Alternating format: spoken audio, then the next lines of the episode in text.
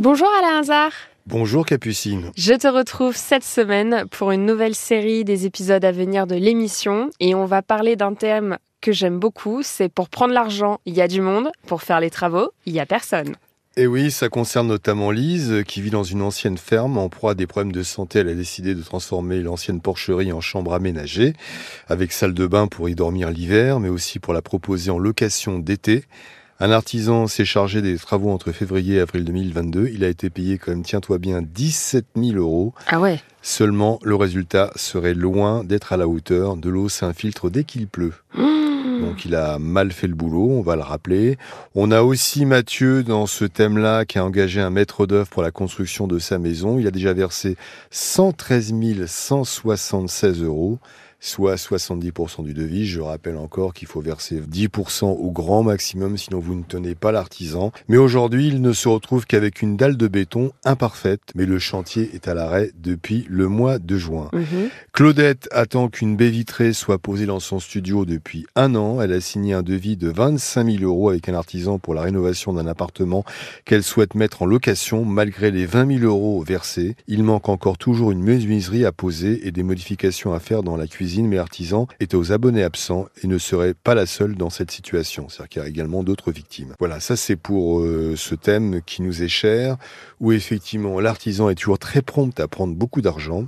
Donc encore une fois, je vous dis, quand vous avez un devis, versez un pourcentage de 10 à 20%, pas plus, sinon vous ne tenez pas l'artisan. Si vous lui versez entre 80 et 90%, il y a des grandes chances pour qu'ensuite il ne revienne pas chez vous, il aille sur d'autres chantiers. Ok, bah, c'est important à noter parce que j'imagine que pas tout le monde est au courant de ce, ce pourcentage à, à déposer. Et alors euh, pour la suite, euh, c'est une angoisse que beaucoup de personnes doivent avoir ou ont dû avoir, c'est quand on attend un colis et qu'il est perdu. Alors, on l'attend ou on l'envoie. C'est-à-dire qu'on envoie un colis précieux, il n'arrive pas, ou alors on Mhm. attend un colis, il n'arrive pas.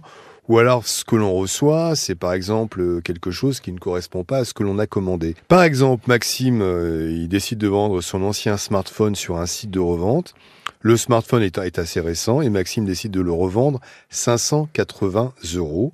Il l'envoie par un transporteur français, bien connu, et depuis, le colis est porté disparu. C'est-à-dire que depuis, il a beau rappeler, effectivement, personne ne sait où se trouve son smartphone, donc il l'a vendu. Euh, Il a ni le smartphone, il a ni effectivement l'argent. Dans ce cas-là, comment vous allez procéder Bah, on, on va déjà appeler le transporteur, on va appeler celui qui était censé recevoir le smartphone, puisqu'effectivement Maxime devait vendre son smartphone pour voir un peu, c'est un jeu de piste, on va essayer de trouver la solution.